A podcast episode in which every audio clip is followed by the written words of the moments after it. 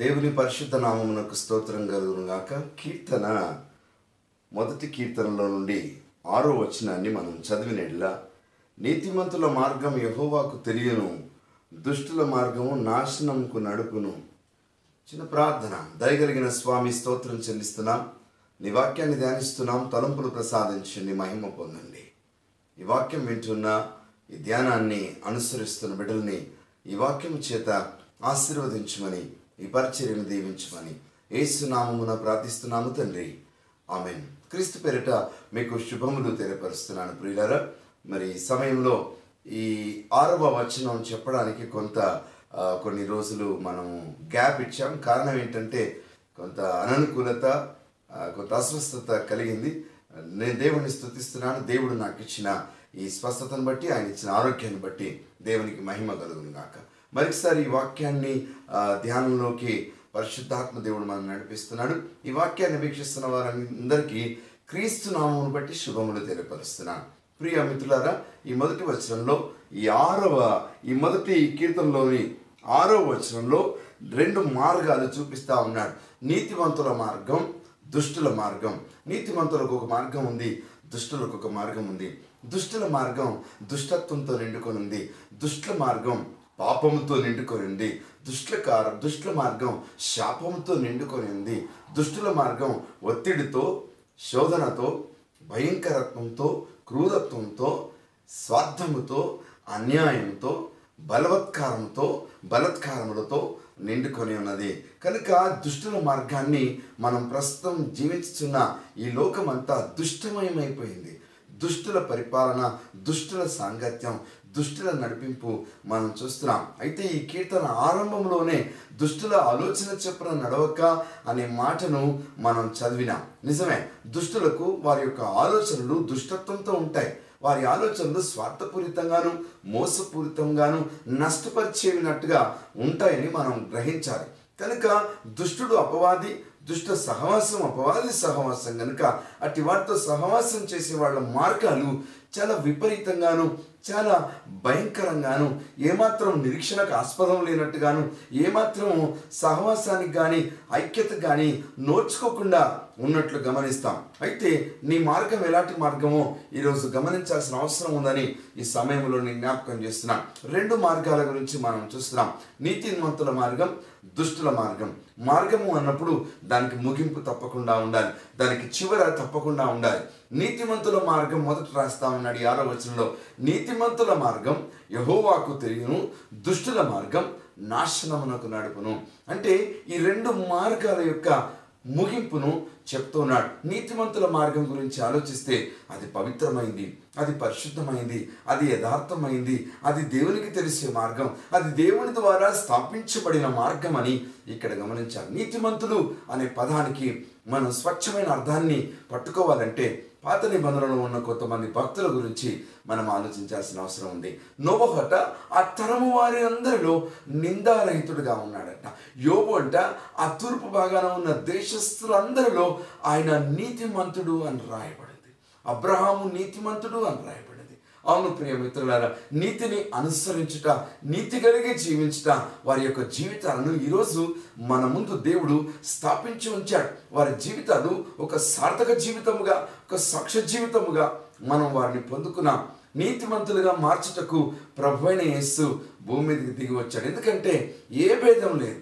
అందరూ పాపం చేసి నీతి యొక్క ప్రతిఫలం నుండి నీతి యొక్క రూపము నుండి నీతి యొక్క కృప నుండి తొలగిపోయారు. కనుక ఈ తొలగిపోయిన మానవులందరి కోసం ప్రభు యేసు శిలువలో తాను ప్రశస్తమైన కలంకము లేని రక్తము చెందించి మనలను కొని తన రక్తం ద్వారా మనల్ని శుద్ధీకరించి మనల్ని నీతివంతులుగా మార్చాడు. దేవునికి స్తోత్రం. హల్లెలూయా.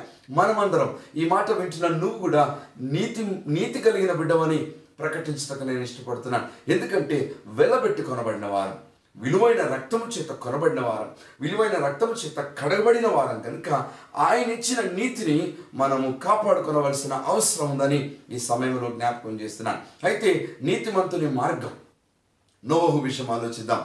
లోకములోనే భూమి మీద ఉన్న జనులందరిలోనే ఆ తరము వారందరిలోనే ఆయన ఒక్కడే దేవుని దృష్టికి నీతిమంతుడిగా నిందారహితుడిగా కనబడతా ఉన్నాడు. ఎంత అద్భుతం అండి. ఒక్క వ్యక్తిత్వం దేవుణ్ణి కలిగి ఉండి దేవుని కోసం ఎటువంటి పాపము లేకుండా దేవుని పరిశుద్ధతను వెతుకుతూ వెంటాడుతూ ఉండుటకు తీర్మానించుకున్న నోవహు ఎంత శ్రేష్టమైన క్యారెక్టర్ అండి నోవహుది. అబ్రహాం ఎంత నీతిమంతుడండి. నీతి కలిగి ఆయన నమ్మాడు. నీతిని నమ్మాడు. దేవుని నీతిని నెరవేర్చడానికి ఇష్టపడ్డాడు. కనుక అబ్రహాం లాంటి విశ్వాసం నీతియుక్తమైన విశ్వాసం అని ప్రకటిస్తున్నాను. యోగు విషయం అయితే మనం జ్ఞాపకం చేసుకుంటే యోగు జీవితంలో కలిగిన శ్రమలు ఎన్నని చెప్పొచ్చండి.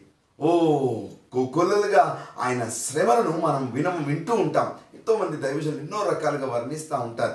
యోగ జీవితంలో అన్నీ నష్టపోయాడు. ఆస్తి పాస్తులన్నీ పోయినాయి. పుట్టిన సంతానం అంతా పోయింది. కానీ ఆయన నీతి తప్పలేదు. దేవుని అందు నీతి దేవుని దృష్టికి నీతిగా కనబడటం ఇక్కడ చాలా అవసరం ఉన్నట్టుగా మనం చూస్తాం.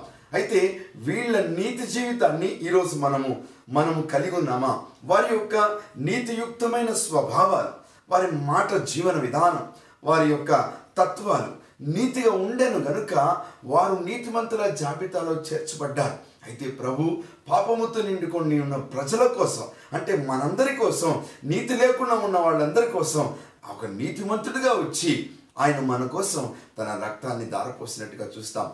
పిలాతు దగ్గరికి తీర్పుకు వచ్చిన యేసు ప్రభు నిలబడినప్పుడు పిలాతు భార్య ఒక చిన్న ఉత్తరం రాస్తా ఉంది. అదంతా మనకంతా తెలుసు. ఏమని రాసింది? నీవు ఆ నీతిమంతుని జోలికి పోకూడదు. దేవునికి స్తోత్రం. నా ప్రభు నీతిమంతుడండి.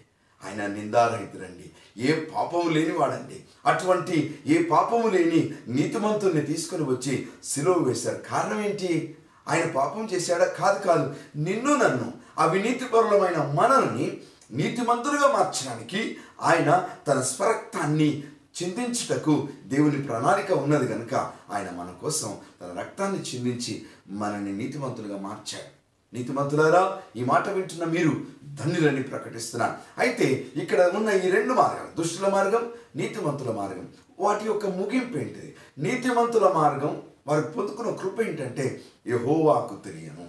దుష్టుల మార్గం యొక్క ముగింపు ఏంటి? నాశనంకు నడుపును. దుష్టుడు ఎప్పటికైనా నశించిపోతాడు.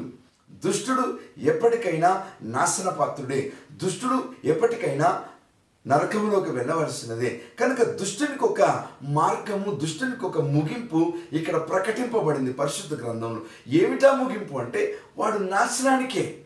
మన మధ్య మన మన సమాజంలో మన చుట్టూ కొన్నిసార్లు మన ఇళ్ళలో కూడా దుష్ట స్వభావాలు కలిగిన వాళ్ళు కనపడతా ఉంటారు. వాళ్ళ మాటలు వాళ్ళ వికిలి చేష్టలు వాళ్ళ అపహాస్యపు ధోరణి వాళ్ళ జీవన విధానాలు చాలా వ్యతిరేకంగా చాలా బాధకరంగా చాలా జుగుప్సకరంగా ఉంటాయి. అయితే నేను మిమ్మల్ని ఏమంటున్నానంటే అలాంటి వాళ్ళని చూసి మనం బెంబెలెత్తిపోయి భయపడిపోయి కృంగిపోయి మనం చాలా తక్కువగా తక్కువ చేసుకొని మనల్ని మనము తక్కువ చేసుకోవాల్సిన అవసరం లేదంటాను ఎందుకంటే వాళ్ళ మార్గం పరిశుద్ధ గ్రంథంలో రాయబడింది. వాళ్ళు ఏమవుతారో చెప్పబడింది. కనుక వాళ్ళ అంతము తెలిసిన మనము తొందరపడాల్సిన అవసరం ఉంది. కనుక దుష్టులు ఎప్పటికైనా నాశనంలోకి వెళ్తారు అయితే ఈ మాటలు వింటున్న మీలో ఏ రకమైన దుష్టత్వం ఉన్నా ఈ క్షణమును విడిచిపెడితే అది మంచిది అని జ్ఞాపకం చేస్తున్నాను ఆ దుష్టత్వం నుండి విడిచిపెట్టడానికే దుష్టుల చేత పీడింపబడ్డ క్రీస్తును జ్ఞాపకం చేసుకొని ఆయన శ్రమలను జ్ఞాపకం చేసుకొని ఆయన ఇచ్చిన విడుదలను జ్ఞాపకం చేసుకొని ఆయన ఇచ్చిన విడుదలను ఆస్వాదించాలని అనుభవించాలని నేను మిమ్మల్ని ఆహ్వానిస్తున్నాను. ప్రియ స్నేహితులారా ఈ మాటలు వింటున్న మిమ్మల్ని దేవుడు దీవించాలి. మనల్ని నీతిమంతులుగా మార్చారు అయితే నీతిమంతుల మార్గం వారి పొందుకున్న కృప ఏంటంటే యహోవాకు తెలియను. అవును నీతిమంతులకు చాలా శ్రమలు వస్తాయి చాలా వేదనలు వస్తాయి.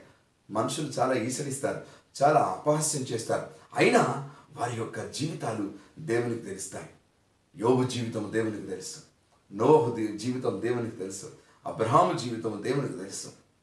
మనము నీతిగా ఉంటే మనమేంటి? మనం ఎలా ఉన్నాం? మనం ఎలా బ్రతుకుతున్నాం? మన జీవన విధానం ఏంటి? మన మాట విధానం ఏంటి? మనం ఎలాంటి పరిస్థితులు అనుభవిస్తున్నాం? ఇదిగో దేవుని యొక్క కండిషన్ అంట లోకమందంతట సంచారం వచ్చేయచ్చు ఎవరి కొరకు? యథార్థముగా ప్రవర్తించు వారిని బలపరచుట కొరకు. వాట్ డస్ ఇట్ మీన్ యథార్థముగా ప్రవర్తించు వారు శోధింపబడతారు. కనుక వాళ్ళ వాళ్ళ మార్గాలను చూసి దేవుడు వాళ్ళని బలపరుస్తాడు. నీతిమంతుడు ఏడు సార్లు పడినా తిరిగి లేస్తాడనేది వాక్య సారాంశం కనుక ప్రియ మిత్రులారా పడిపోయినా మనం భయపడాల్సిన అవసరం లేదు. లేపుతాడు దేవుడు. పడవలనని చెప్పడం కాదండి. ఒకవేళ పొరపాట్లో మనం చిక్కుకొని పోయినా God is almighty will definitely rise up again నిన్ను మళ్ళీ లేపుతాడు. ఆయన నీకు మళ్ళీ శక్తిని ఇస్తాడు. నీతివంతునికి ఉన్న ఆశీర్వాదం గొప్పదని దుష్టునికి ఉన్న ఆశీర్వాదం. మనకి ఆశీర్వాదం లేదు. దుష్టునికి శాపం ఉంది. దుష్టుడు నాశనానికి వెళ్ళిపోతాడు. మనం నీతివంతులుగా బ్రతుకుదాం.